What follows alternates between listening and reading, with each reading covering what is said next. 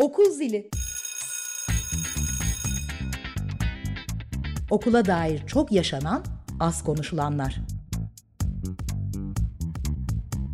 Hazırlayan ve sunan Ayşe Alan.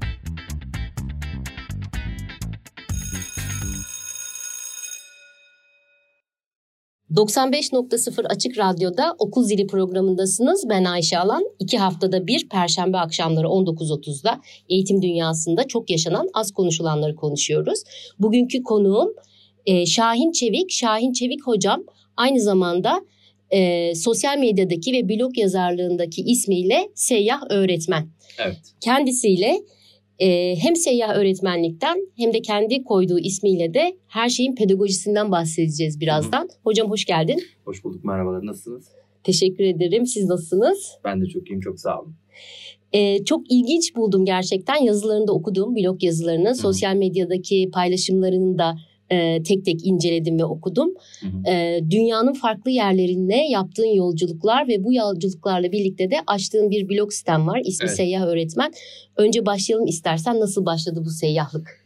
Ee, 2010'larda, e, 2010'larda başladı. 12-13 yıldır devam ediyor. Ama e, temelde hareket noktası şöyle bir şey. E, bir öğrenci grubuyla İngiltere'de bir dil okuluna katılmıştım ben görevli bir öğretmen olarak. Orada e, dünyanın çok çeşitli yerlerinden gelen meslektaşlarımla denk geldim ve gündemlerimizin biraz farklı olduğunu fark etmiştim o gün. Sonra bir iki yıl sonra 2012'de ben e, İngilizce eğitim almak için Portsmouth'ta bulundum yine İngiltere'de. Orada e, bir okula, bir devlet okuluna sürekli gidip geliyordum. E, çünkü bana İngilizce öğreten öğretmen de bir sınıf öğretmeniydi. Görev yaptığı yere beni götürüyordu ve orada anladım ki işler çok değişik. Yani hı hı. dünyanın her tarafındaki okullarda e, gündemler, e, işleyiş, e, her türden faaliyetlerde farklılıklar vardı. Bu beni biraz e, teşvik etti e, ve seyahatte ediyorum. Seyahat etmek benim e, çok hoşuma giden bir şey. Kültürlenmenin bir yolu olarak görüyorum bunu. E, ve bu iki şey bir araya gelince e, 40'tan fazla ülkede okullar gördüm. E, ve bu belki de yaşam e, hedefime dönüşmüş bile olabilir. Harika yani aslında hobiniz olan gezmeyi bir anlamda eğitimle, okulla birleştirip Tabii. bu amaçla mı yaptınız bütün gezilerinizi? Ee, ilk başlarda seyahat ederken okullar da görmek e, şeklindeydi. Hı hı. E, şimdi ise e, önce okulları e, planlıyorum e, eğlenecek vakit ayırıyorum biraz da. Artık o öyle bir şeye döndü. Hı hı. İşte bir ülkeye seyahat edeceksem önce okul ziyaretleri programımı yapıyorum. E, şehirlerimi, rotamı belirliyorum. E, aralarda da birer ikişer gün e, kültürlenmek için bazı şeyler yaptığım oluyor. Yani tam anlamıyla aslında bir e, eğitim seyyahlığı. Denebilir. Değil mi yaptığı yani, şey? Evet çok havalı çok duruyor. Çok da keyifli gözüküyor. çok havalı duruyor. Evet. Tabii de keyif de almam lazım. Yani bu bana iyi gelmesi de lazım bir şeyin. E, mutlu da olmam lazım. E, bunların hepsi bir araya gelince e, hoşuma giden bir şey ortaya çıktı.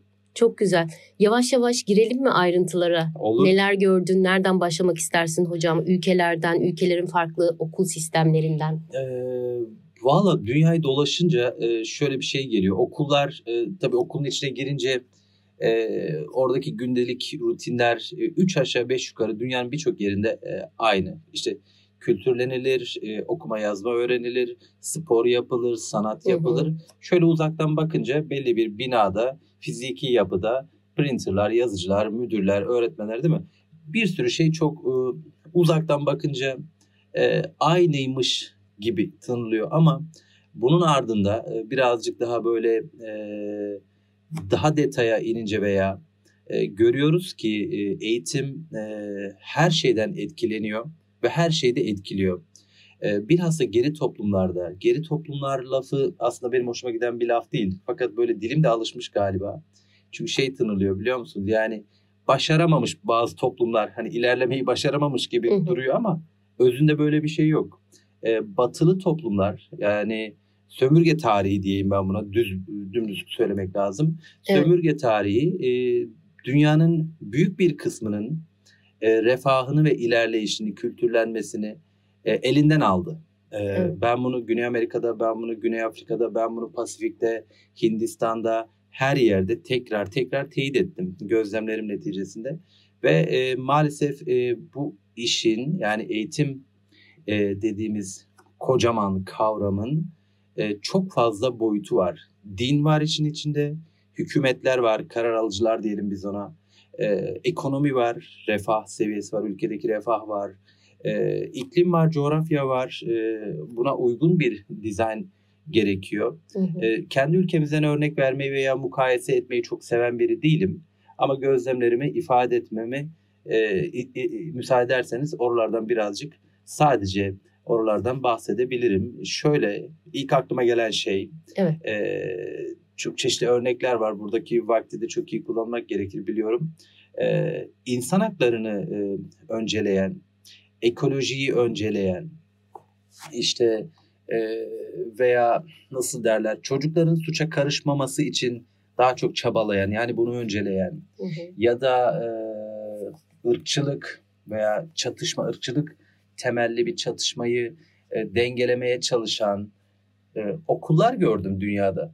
Şimdi normalde baktığınız zaman Milli Eğitim Temel Kanunlarında bu tarz şeyler yok ama bu şeyler e, bazı okulların e, her şeyini e, etkilemiş durumda. Okul iklimi diyoruz ya son zamanlarda çok popüler bir kavram.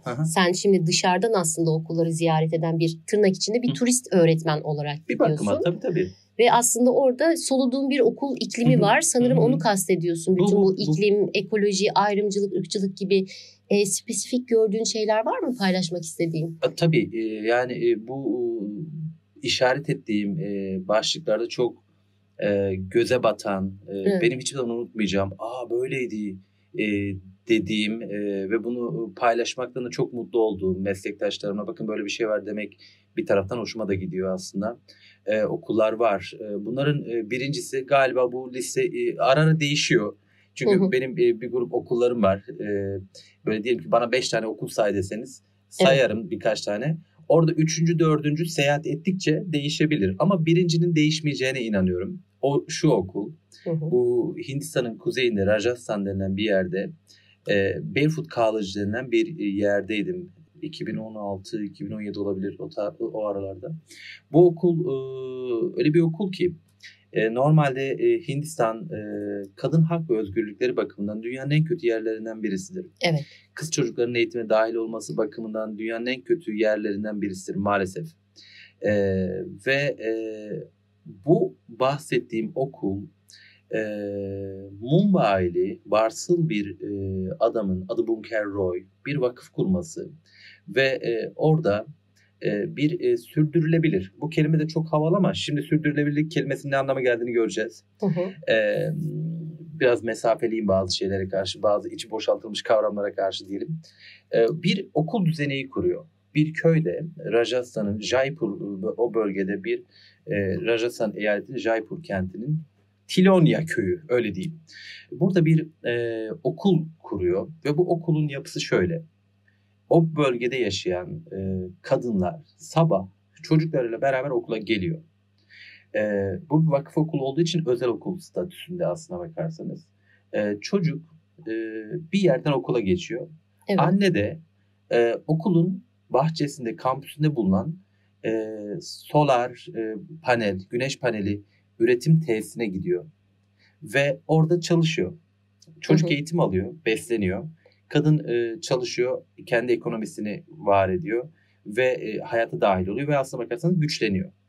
Evet. E, ve e, buradaki problem beslenme, bu köydeki problemleri sayıyorum size. Beslenme, hijyen, kadınların hak ve özgürlükleri, kadınların ekonomiye dahil olması Hı hı. e, ile alakalı problemler vardı. Bu okul yapısı bütün bu problemleri çözmeyi başarmış. Ve okul o az önce bahsettiğim o güneş panelleri üretiyorlar ya bunu e, birçok e, ülke bu modeli aynen uyguluyor ve şu anda geri kalmış. Afrika'da onlarca e, yalın ayaklar koleji var şu anda. Evet. Hindistan bölgesinde bolca var. Bu model çalışıyor ve bir okul düzeneği kuruluyor. O bölgedeki reform aslına bakarsanız yeniden bir form dizayn ediliyor. Bu okul bu işi görmüş. Bu okul oradaki eğitim sağlıyor. Bu okul oradaki ekonomik güçlenmeyi sağlıyor. Bu okul oradaki kadınların e, hak ve özgürlüklerinin güçlenmesi için ekonomik olarak güçlenmek de gerekiyor bunun için bir yerde. Haliyle e, ve devam ediyor. İşte tam sürdürülebilirlik budur. Hı hı. Devam, devam, bir daha devam. E, bu okulu galiba ömrümün sonuna kadar e, hep listenin başına tutacağım. Çünkü e, bir yerdeki sorunu çözüyor.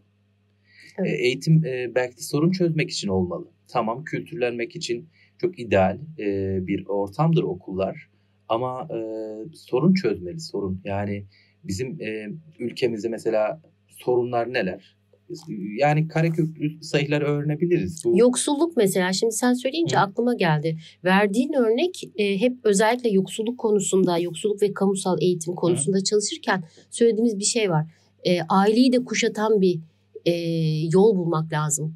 E, bu tabii. yoksulluğu çözmek için. Sanırım verdiğin örnek öyle bir şey. Yani aileyi de kuşatmış sadece çocuğu değil. Tabii çocuğu sadece çocuğu kuşatsa e, aslında e, bir şeyler eksik kalmış olur zaten bir bakıma. Yani e, Evet. çok değerli bir şey sadece çocuğa etki etmek, çocuğa yardım etmek, çocuğa yol göstermek, çocuğu e, büyütmek e, bir okul e, kurumu için çok değerli bir şey.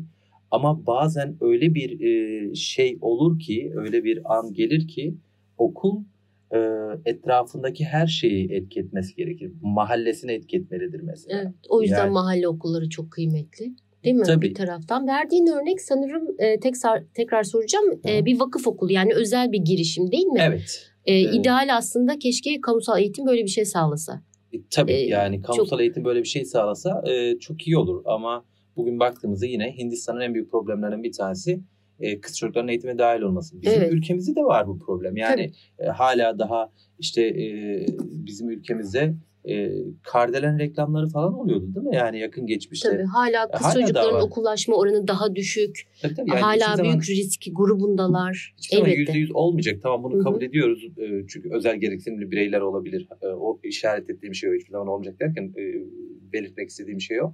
Yani ama e, yüzde elli, yüzde altmış falan ise konuştuğumuz sayılar. E, tabii ki de bu e, çok hmm, hangi kelimeyi kullanmak lazım bu durum için? Ayıp değil. E, Hı hı. İnsan hakları bakımından e, İnsan olumsuz. haklarına aykırıdır. Aykırı. Çok gevelemeye de gerek yok Evet, belki. Evet, net bir şekilde dümdüz insan haklarına- aykırı. Aykırıdır. Mesela e, Hindistan'da Vizyon 2030 diye belge yayınlandı. Evet. Yakın geleceğin işte büyük devlet her her devlet bunu yapar aslında. Ya, e, biz o 20 yılda böyle yapacağız, 50 yılda böyle Hı hı. yapacağız, 100 yılda böyle yapacağız diye halkını bilgilendirir. Ben bu raporlar yayınlandıkça eğitim başlığını mümkün olduğu kadar ne demişler diye bakmaya çabalıyorum. Hindistan'ın eğitim raporundaki en büyük başlık okullaşma kız çocuklarının ve oğlan çocuklarının. Oğlan çocukları da tabii ki de yani. Tabii, tabii. Orada tamamen ayırmak lazım, e, ay- ayırmamak lazım. E, iki e, grubun da okullaşmasıyla alakalı bir problemi çözmeye çalışıyor devlet. E, böyle bir şey varsa demek ki bir problem vardır. Tabii biraz önce insan haklarına aykırı dedik de ayrıca spesifik olarak şeyi de söylemek lazım. Çocuk haklarına aykırıdır. Yani Zaten her zaman çocuğun aynı üstün şey- yararını gözetmek durumundayız. E, merak ediyorum bu kamusal eğitimden devam edersek Hindistan örneği gerçekten çok ilgi çekiciydi anlattığın okul örneği. Evet, evet.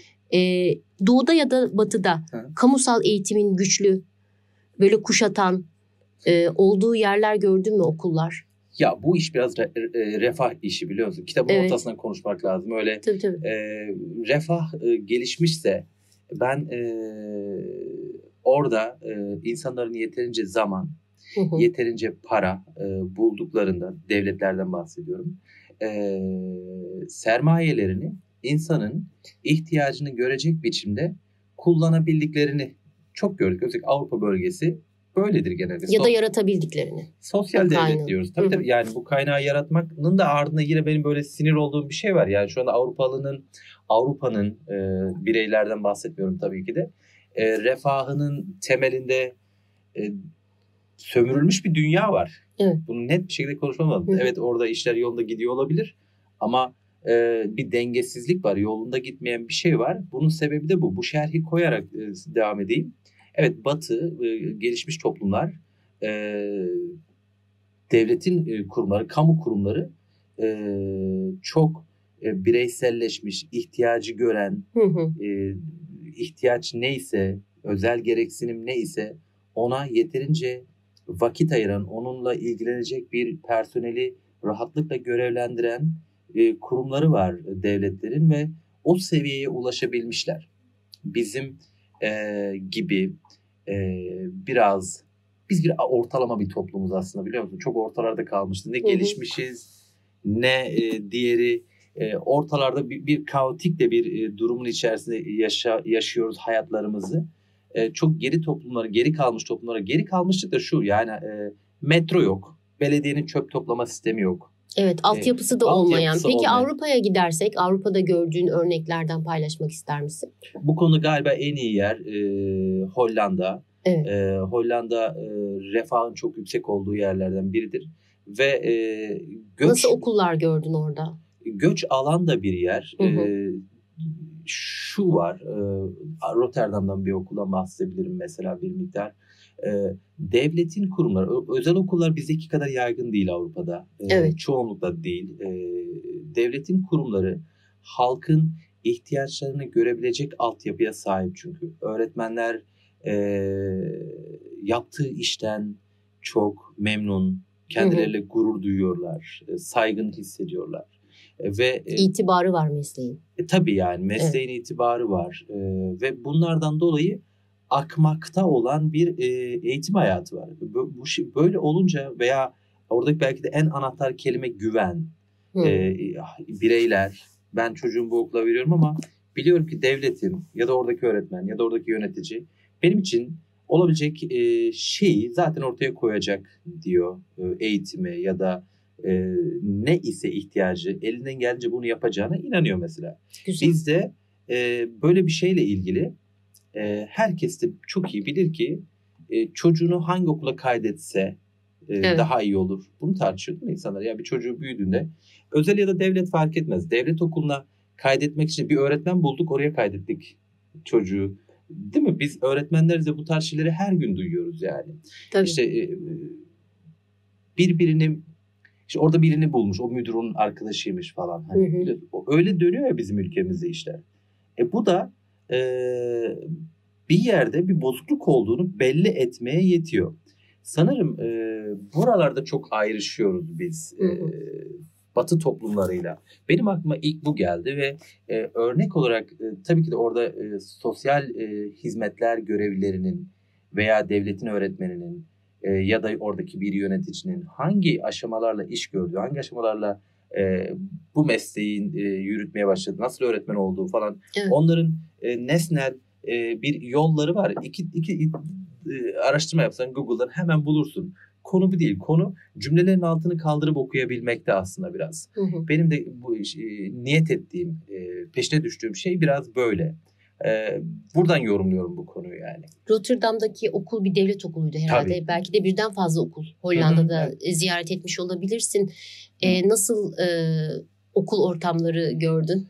Aa, fiziki şartlarda çok belli ediyor kendini. Yani Evet. e, çok nüf- o kadar kalabalık yerler değil. Tabii. E, nüfusun az olduğu e, ve e, bir okulda 200-300 tane çocuğun eğitim gördüğü ama çok e, çok uluslu, çok dilli okullar bunlar. E, fakat son dönemde de şöyle de bir şey var. Avrupa e, da, e, Almanya'da çok yaygın. E, okullara e, göçmen ailelerin çocuklarını aldılar. Bizim Evet. ülkemizde de var şu anda. Fakat bu e, iyi niyetle e, çözülecek bir iş değil. E, göçmen ailelerin çocuklarıyla e, o okuldaki çocukları yan yana getirmek e, biraz riskli bir tarafı var. Hı hı. Bir kere öğretmenler bunun için hazır mı değil mi? Bizim Türkiye'deki öğretmenlerimiz e, son 10 yılın hikayesine bakacak olursak henüz hazır değilken e, hemen hemen her yerde ço- sınıflarımızda bir iki tane e, göç etmek zorunda kalan çocukla karşı karşıya geldiler. Ve e, belli pratikler yıllar içerisinde gelişti. Öğretmen ağa, e, bu konu çok büyük çabalar gösterdi. Öğretmenlere e, araştırmalar yaptı, yollar gösterdi. Senin gittiğin okulda göçmen öğrenciler vardı değil vardı mi? tabii. Ziyaret Faslı ettiğin öğrenciler zaman. vardı. Heh, E, Faslı. bilhassa Faslı öğrenciler vardı. E, O bölgede hatta şu anda Rotterdam Belediye Başkanı Faslı olabilir. Hı hı. çok yoğun bir popülasyon var. E, Türk Türkler e, oldukça yoğun. E, Rotterdam e, a- a- şeyde yani Hollanda'daki en büyük e, e, e, yabancı göçü e, Kuzey Afrika'dan ve Türkiye'dendir mesela. Peki şeyi çok merak ediyorum. Ben de bir iki okul yani Hı. yurt dışında ziyaret etmiştim. O beni çok etkilemişti. Okulun içine girdiğin zaman duvarlar, koridorlar, sınıfların panoları vesaire o çok kültürlülüğü yansıtan çok şey görmüştüm ben mesela. Gayet tabii. Özellikle e, Amerika'daki ve Hı. e, İsveç'teki okullarda. Sen öyle şeyler gördün mü? Diyorsun ya işte göçmen çocuklar da var orada yaşayan farklı Hı hı. e, kültürler hep birlikte yaşıyorlar orada. Hı hı. Okul iklimi bunu yansıtıyor muydu gittiğin Okul okullarda? iklimi e, bunu yansıtıyor. Ee, Şöyle okullarda e, özellikle de bu kapsayıcılığın Hı hı. öğrenilmesi gereken en Evet. değerli yerler okullar. Bu e, türden çalışmalar gayet yaygın ve e, buna uygun bir şekilde e, insanların kendi kültürlerini, kendi dillerini ifade edebileceği, kendi inançlarını ifade edebileceği demokratik alanlar var. Çok güzel. Bu çok e, olması gereken de bir şey. Çok övülecek bir şey değil aslında bakın. Alelade bir şey olmalı. Hı hı. Ben oradan görüyorum bunu. E, ve bu şey var olabildiği için de saygı da duymak gerekiyor. Son dönemde e, Avrupa'nın genelinde özellikle e, adada, e, İngiltere taraflarında falan göçmenlerin, yüzyıllardır orada göçmen olan kişilerin e, politikacılar, e, yöneticiler olduğu, devlet başkanları olduğu falan Evet. çok görmeye de başladık son dönemde. Bu o bölgede bu tarz konuların çok alelade konular olduğunu, Evet. üzerine çok e, durulmaması gereken e, konular olduğunu da zaten belli ediyor bir bakıma. Buradan bir kavga e, Hı hı. gibi şeyler türemeden sakin bir biçimde ele almak mümkün. Ve bunun Olması gereken odur diye İşte, bakıp ha, bütün eğitimi tabii. de ona göre herhalde organize ettikleri için böyle bir avantajları var. Eğitimin içeriğinde de bu var değil mi? Tabii Yani. tabii. Tam aslında şu anda asıl ifade etmek istediğim yere geldi biraz. Evet bu tür yerlerde çok göç alan yerlerde okulların e, gündelik hayatlarını elbette yeniden dizayn etmeleri gerekiyor. Evet. Bununla ilgili çok ilginç bir e, örnek var. E, Güney Afrika'da Johannesburg'da e, bir e, okulda bir e, görüşme yapmıştım bir okul müdürüyle ve dedik ki "Yani sizin en büyük hedefiniz ne? Evet. Şimdi Güney Afrika 500 yıl boyunca e, İngiliz ve Hollanda sömürgesi olmuş Evet.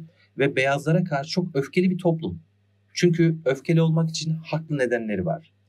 E, nüfusun %25'i beyaz, Hı hı. %25'i 75'i siyahi e, ve ekonomik olarak tam tersi oran. Yani %25'i ekonomi %75'ine sahip. Evet. Yani evet orada e, politika değişti. Orada Güney Afrika bağımsız bir ülke oldu. Siyahi Cumhurbaşkanı geldi Nelson Mandela falan. Fakat birikmiş kocaman bir e, öfke var. Hı hı. E, tabii ki de böyle durumlarda okullarda e, eğitim ortamları bu problemi çözmek için yenilenmeli. Hı hı. Zaten Nelson Mandela'nın da o barış vizyonu e, ilk olarak bu alanı düzenlemeyi getirdi. Gittiğin okul böyle bir şey yapıyor muydu? Tabii ki. Hı hı. Hatta e, en büyük hedefiniz ne dediğinde müdür hiç tereddüt bile etmeden balans diye bir cevap vermiş bana. Denge yani siyahlarla beyazlar arasındaki denge. Ee, Bu çok hoşuma gitti çünkü Hı. e, okul zili programında çok e, değindiğimiz konulardan bir tanesi. Yani eğitim yaşadığımız toplumu yeri daha iyi bir yer haline getirebilir mi? Bu anlamda bir çatışma çözümü alanı Tabii. mıdır? Demokratik Öyledir. yollarla öyledir. yani olmak zorundadır. Çünkü e, okullar eğer böyle bir e, vazifeyi görmeyecekse Ne işe yarayacak? yani ben Hı. anlamak istiyorum gerçekten yani e, artık öğrenmenin tanımının değiştiği bir e, yer zamandayız. E, Evet. hızlıca her şeyi her yerden öğrenebiliriz.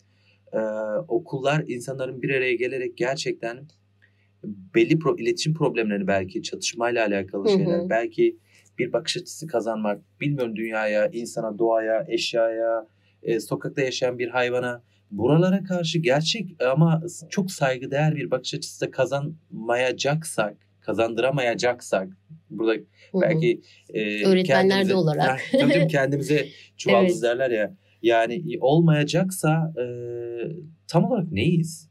Şimdi e, programın başında her şeyin pedagojisi dedik Hı hı. ya şimdi bu söylediklerini duyunca da Hı. e, anlamış oluyorum ne Evet. demek istediğini. Evet, evet, her evet. şeyin pedagojisi derken e, ne yazık ki yavaş yavaş programın sonuna geliyoruz ama sana sormak istediğim bir soru daha var. Tabii. Bütün bu seyyah öğretmenlik deneyimlerin sınıfa nasıl yansıyor? Öğrencilerine paylaşıyor musun? Aa evet. Ee, Hı. yani e, nasıl diyeyim? Daha bu sabah e, bir İtalya'nın e, Amerika'ya e, göç ederken gemide yaşadıkları ile ilgili bir şeyleri konuştuk. E, bu kişisel bir deneyimin Hı hı. ötesinde veya imkan olduğu zaman çocuklarım mesela Hint çocukların oynadığı Coco oyununu oynayabilir. E, ama benim görev yaptığım okul bir özel okul. E, Bu ara e, İstanbul özel bir okulda görev yapıyorum. Onun altını bir çizmiş olalım. Ben de araya girip birlikte çalıştığımızı da söyleyeyim. Harika. Ee, e, kendi görev yaptığım okulun bir düzeneği var Ee, Evet. ve ke- e, o e, devam etmesi gereken rutinler yani e, o e, işlerin e, arta kalan zamanda e, ekstra da şöyle de bir şey var demek için fırsat bulduğumda çok hoşuma gidiyor bu şey. Evet. E, minik etkiler e, oluyor diyelim biz ona. Harika. Ee, Şahin Hocam çok teşekkür ederim e, konuk olduğun için. Hep söylediğimde bir şey var. Öğretmenlik gerçekten entelektüel bir uğraş aynı zamanda. Biz e, bu ülkenin, bu toplumun, bu dünyanın aslında bir taraftan da entelektüel liderleriyiz bence. Senin bu uğraşın da entelektüel bir uğraş. E, geziyorsun, paylaşıyorsun, yazıyorsun. E, okul toplumuna da çok büyük etkin oluyor. Sınıfa da eminim öğrencilerine de. E, iyi ki de bu işi yapıyorsun. İyi ki birlikte çalışıyoruz. Çok, çok teşekkürler. teşekkür ederim. Yani benim e, hedefim e, öncelikle biraz bencilce. Onu son cümle olarak söyleyeyim. Ben kendi kültürlenmem için e, aslında kendi tekamül diyelim biz buna. Bunun Evet. için bu şeyi severek yapıyorum. E, bazı arkadaşlarım da ilgi duyuyor ve e, bir paylaşıma dönüşüyor. Öyle Hı hı. diyelim. O zaman paylaşımlar artsın diyerek İnşallah. programı kapatalım. Çok teşekkürler Harika, çok tekrar. Çok teşekkürler. Ee, 95.0 Açık Radyo'da Okul Zili programındaydınız. İki hafta sonra tekrar birlikte olacağız. İyi akşamlar.